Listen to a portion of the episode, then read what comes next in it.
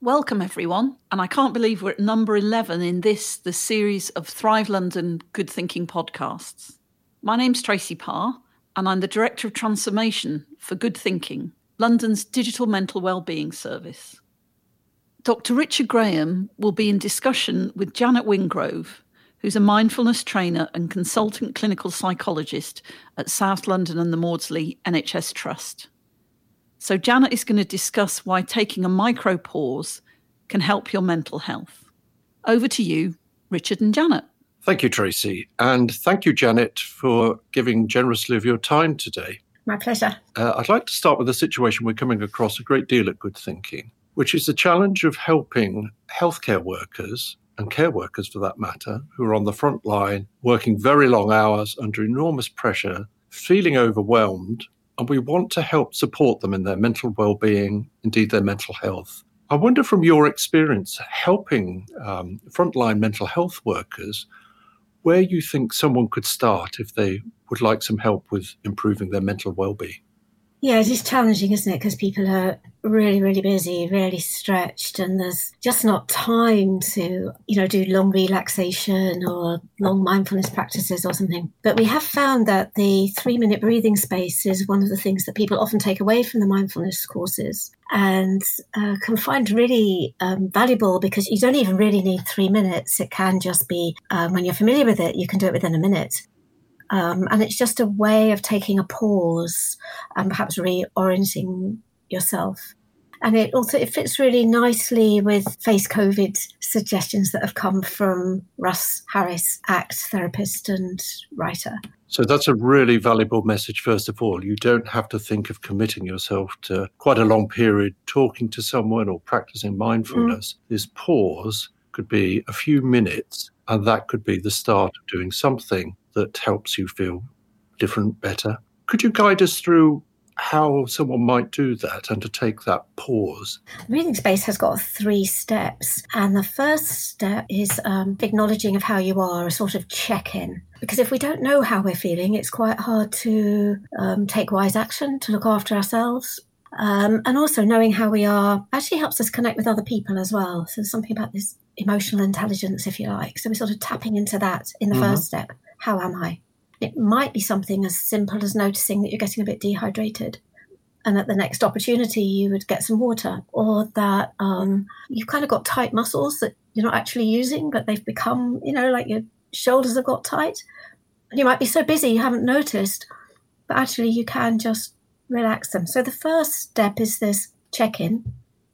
The second step, um, sometimes called centering or coming back to the body, and that could be something as simple as three slow breaths, perhaps with a particularly long exhale. So, what we're doing there is kind of interrupting a stress response, and we're looking for parasympathetic activation. That we're actually lowering, mm-hmm. lowering physiological arousal. So, this would be a physical way of changing the rapid breathing that I guess mm. we often have when we're anxious by actually kind of shifting the body out of that into a state which is fundamentally more relaxed. So you don't even have to think about it. It is kind of changing gear for the body. Yes, exactly. And there are a number of different ways one might do that. So it could just be, as in some of the mindfulness practices, just bringing awareness to the breath. It could be um, slow, deeper breaths. Um, sometimes, of course, people find that the breath is a little bit close to where they're feeling anxious, and they might prefer some other way of coming into the present moment, like awareness of soles of the feet on the floor. So it can be adapted for the individual and how they're feeling in that moment. But the general aim is this coming into the present moment out of the kind of stressed and worried, busy mind. I think it's really helpful to mention the the sort of being aware of the soles of your feet or pushing your feet into the floor because I guess one of the areas people worry about with coronavirus is, of course, yes. breathing. And so that might, if you have anxieties about health, in that way be a bit less helpful, but you can actually do it differently. You can push your feet into the floor, as it were, as, as I understand it, in a way that again brings you back into your body and connects you with how you're feeling. Yeah. And another alternative of sort of coming into the present moment is just noticing what's around you. So you can use this centering stage to look around, notice colors, listen to sounds, So it's just another, there, there are alternatives, yeah. But it, they're all this kind of coming into the present moment, centering, grounding, yes. which can be, it's, it's surprising. It can be just a minute um, and we already start to feel different. Or if you have the time, it can be more like five minutes. So you can extend it or contract it depending on circumstances. And that would be the sort of pause in, in essence. If people can do those steps, they would get that space again in their mind mm. and breathing space. We sometimes yes, breathing space. Um, so those are the first two steps. But the third step is um, the re-engaging or the kind of opening out, the getting ready to face whatever the challenges are again. But just hmm. before mm. you do, maybe connecting with uh, why am I here? What am I here to do? What matters to me here? Now I've done this check in, is there anything I need to do to take care of myself? Like as I said, it could just be some water. Um, what resources have I got around me or in me to help me do what I've got to do? It, it can be a kind of a, a bit of a rededication to the task sort of stock take. Yeah, yeah, yeah, yeah. What's important to me here? What am I here to do? And then we refocus back on the things that we can control and the way we want to do, uh, the way we want to meet whatever the challenge is that's there in front of us. So it's a kind of re engaging step. But it's really helpful because I, th- I think what you've helped me understand is the pause itself. And I very much liked, I think there were some Scandinavian researchers who again emphasized the micro pause, they were calling it, something small that made a difference. But that in itself is a step to taking control and feeling that whatever is overwhelming you and all those worries that we can drown in and, and sort of be distracted by, often things way beyond our control, you actually physically first take that control, take that step to pause, and then with the re engagement, it can help you look at what you can control, what you can influence, and perhaps focusing on that in itself could give you some sense of achievement, but all of it underpinned by the values, the personal reasons for why you're doing what you're doing, which for healthcare workers we know is, is really important. Yes, yes, exactly the first step as well, it kind of, if we're using that to check how we are, we're checking how we are physically, we're checking how we uh-huh. are emotionally, we're also checking what's happening in the mind.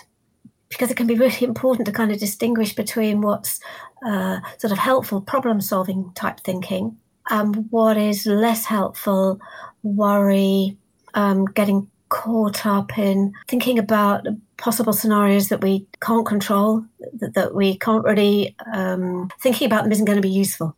So, this kind of discrimination between helpful preparation, um, helpful problem solving, and what is kind of pointless worry, sort of discriminating the two can be really important. And that can be part of that first step. And then, if we're noticing we're caught up in really unhelpful thinking, maybe doubting our own abilities or worrying what's happening to someone at, home when we're at work, when actually at that moment there's nothing we can do about it. Moving into the second step then with the centering helps us let go of the unproductive thinking that may just be stressing us out without doing any good.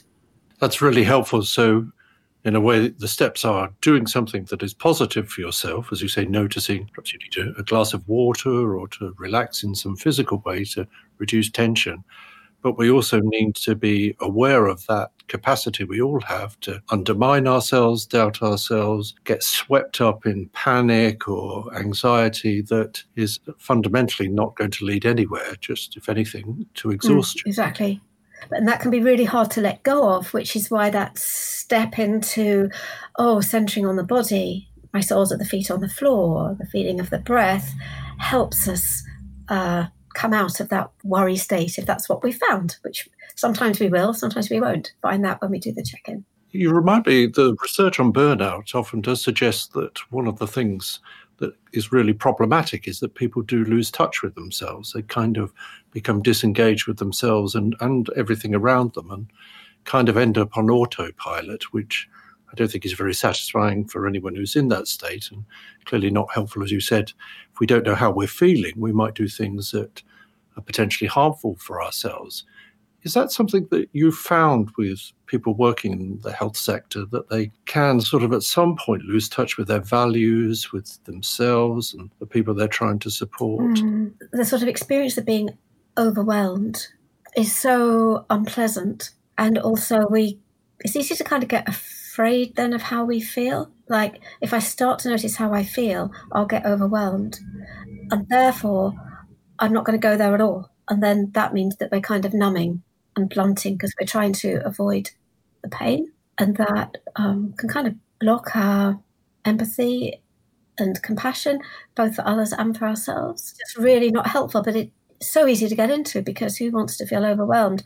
So it, it is about finding a way of being in touch with our emotions without being overwhelmed by them. And um, that's what we were kind of doing in this first step. And we can support that with other longer practices if we have time. So there are things which feed into the breathing space that we can do when we have more time, and each step can be supported by different uh, longer practices. So the middle step can be really supported by relaxation. So, like a yoga nidra type practice, or progressive muscle relaxation, guided visualization, or by mindfulness practice. And then when we come to step two, we can tap into that present moment centered space more easily because we've practiced it in between times. And the first step can be really supported by practices like um, the clearing of space practice, which comes out of Gendlin's, focusing where we're um, getting our feelings, our, our troubles, our feelings at a sort of workable distance where we're not overwhelmed, but we're not denying anything either. And that's a kind of practice and there are others, of course, that, that feed into the first step. And then the kind of values clarification type exercises, which are more cognitive, um, reflective. What, what what do I really? What really matters to me? Those kind of exercises um, can support us in that third space. So they're just examples, but there are things that we can do when we have more time that then can help us make best use of the breathing space. So the breathing space would be a start of a journey, and then you could build on that with a range of activities, some of which would, I guess, be fairly simple to do. I guess now with the um, platforms like YouTube, people can do yoga um, alongside a, a, YouTuber, or they could look into other areas, and presumably um, people could go away and read up on the the other suggestions you've made. And I particularly like the one of that. I think you called it clearing yes, the space. Of, kind of being able to recognize something that you should attend to without diminishing its seriousness or, or scale, and at the same time, um, not being overwhelmed by it and, and, kind of creating that space to, to think through and, and face and engage with it. So, some really nice thoughts of where people can go. Are there any suggestions of mindfulness? Often seems to echo in some ways the value of physical activity and fitness. When you come to those second steps, are there a number of times a week that would be ideal? Or is it when you can you can still get that benefit? Because again when people are under pressure they're, they're often not quite sure whether it's going to be worth it whether they can commit etc yes. I think the best way to think about it is every time you do one of those things it's a bonus. Don't let's focus on the times when we were too busy yes. or, or just frankly too exhausted and sleep was the priority you know? I think I mean, yeah, has yeah, to be the priority. Yeah. At the same time, I think something frequent but short can be really helpful. So, um, 10 minutes mindfulness practice or mindful yoga or pranayama or, or and people will have their own experiences and they can that sort of fit with them better that they maybe want to pick up again or develop Sometimes it is just coming back to things we've done in the past that we found helpful. And most things like that can sort of fit into the breathing space.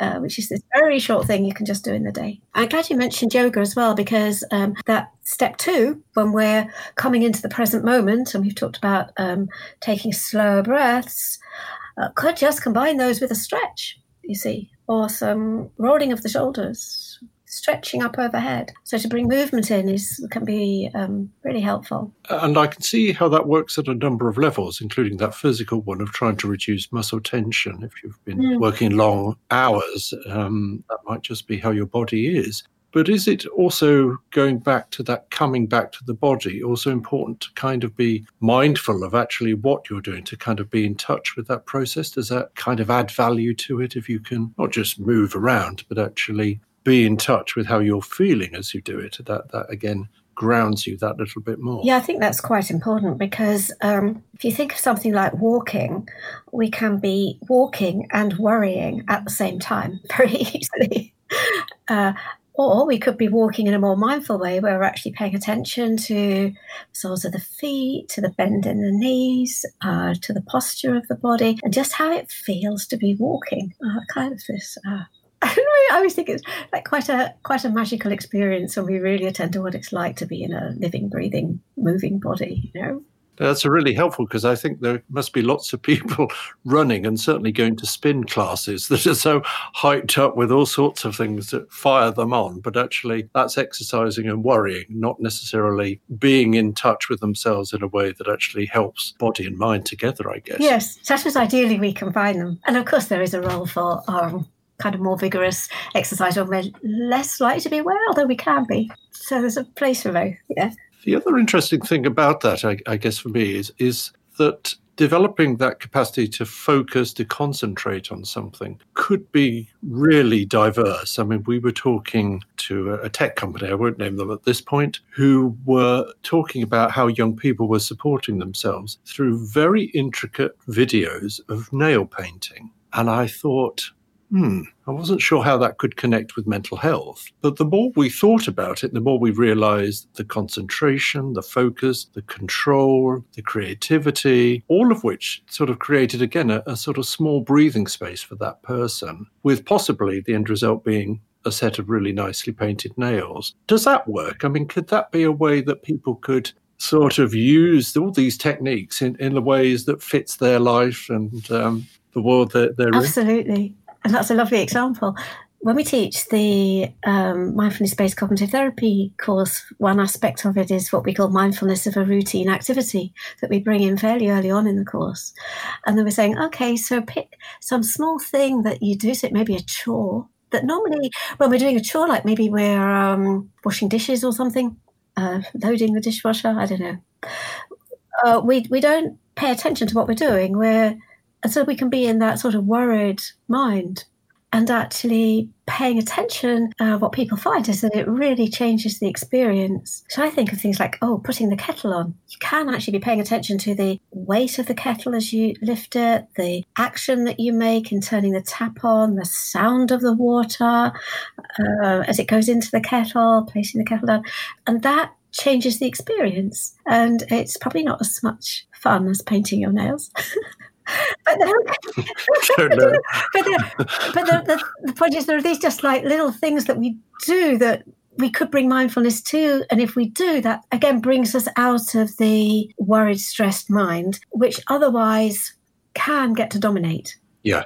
No, I completely understand that people feel taken over and no longer in control of their thoughts, which just feel like intrusions rather than part of themselves in a, in a connected way. And, uh, and I also like this idea of kind of that mind kind of floating in a way, in a way that's quite nebulous and detached. So it does sound like that opportunity whenever you can if you're building a routine where you're trying to build in some creative, relaxing, whatever activities, taking notice of all the little details might be helpful for body and mind as, as we seem to be thinking in a way that goes beyond meditation, mindfulness in the way most people think yes, Yes, exactly. And one of the other things we, we talk about in the MBCT course is how to change activities, or the extent to which we can, we can't always, of course, um, change the way that we're approaching activities that we find stressful and exhausting looking at whether how much that's because of the mind state we're bringing, that we're putting um,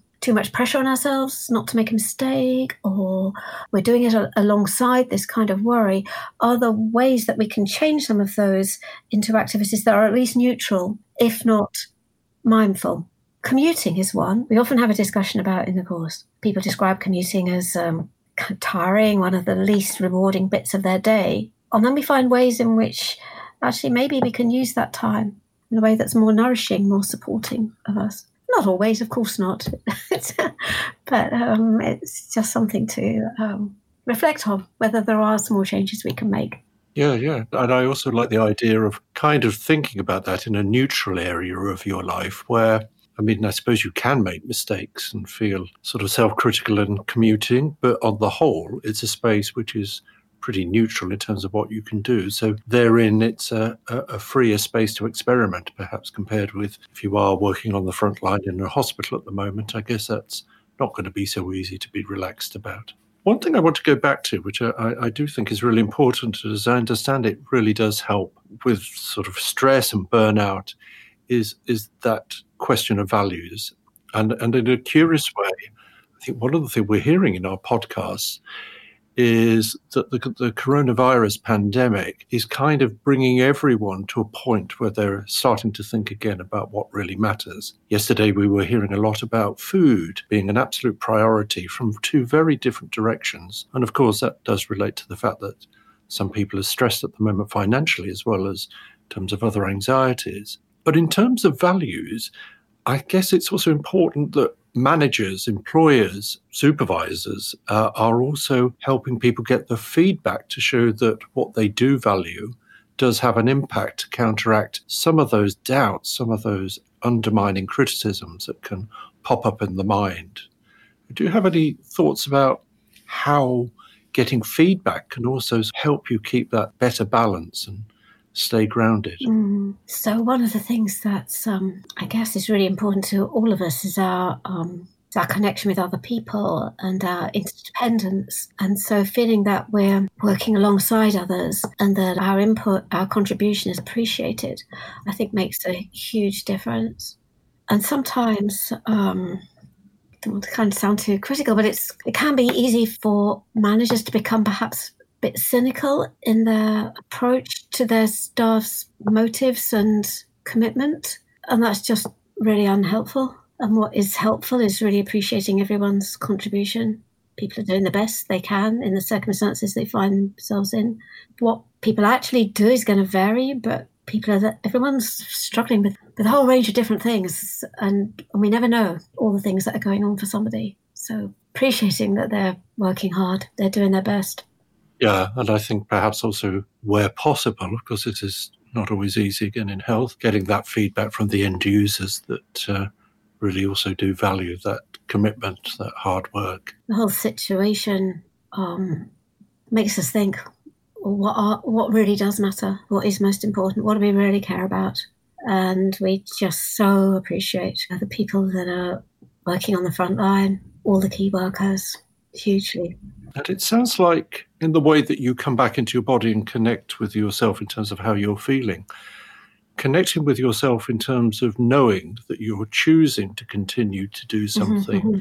because that's important to you and your values, whether it's a healthcare worker or a bus driver or whoever it is.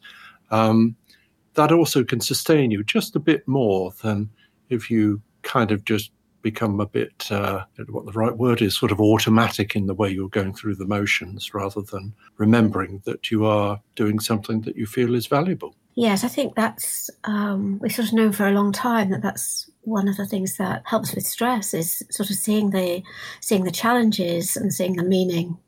And of course, for some people, that, that also connects with their religious faith.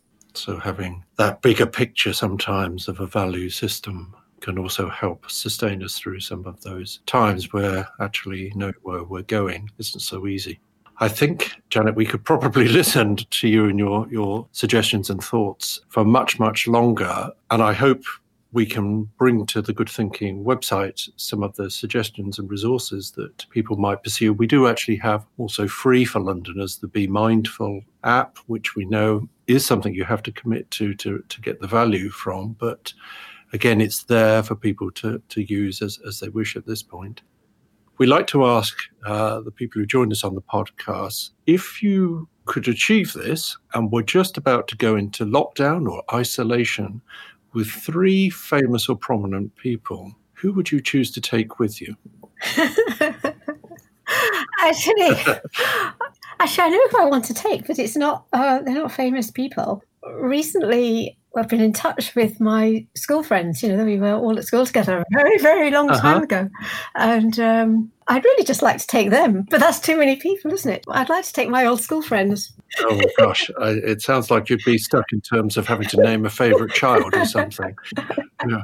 I don't know. I don't know which rule you're breaking first, given all, all the discipline of mindfulness. Um, I'm breaking two rules: the, the number and and and the fame.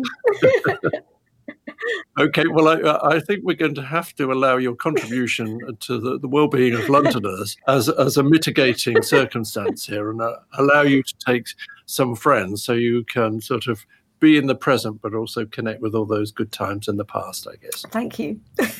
okay. Well, no more leniency on the next steps, which is we would allow you to take some media, and I say media because it may be a book, piece of music, a film, a recording of an event, it could be a sporting event, a play. Is there something that would also sustain you that would perhaps bring pleasure or comfort during the isolation period?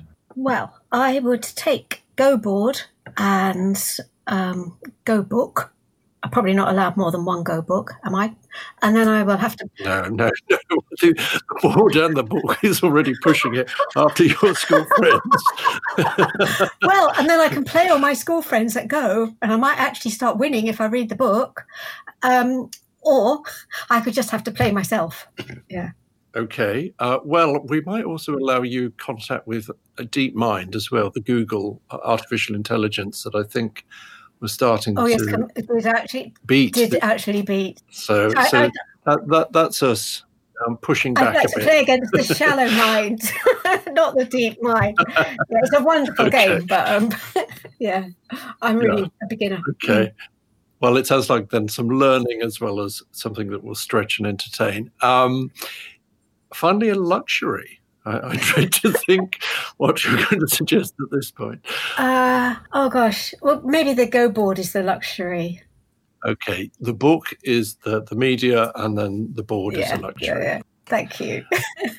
Well, I think we've been very kind because having listened to you, in one sense, we could just ask you to boil the kettle and you could enjoy the moment there. Yeah. But I think uh, that would be too much. So, um, thank you so much, Janet. I think it's just really helpful for people to realize that taking that pause, just a minute or two or three, could really make a difference to how they're feeling. And they should take that as seriously as any recommendation for their, their mental well being. So thank you for getting that across so vividly for us. And we might want to come back to you if you can get away from your school friends at some point. Thank, thank you. you very much. Thank you.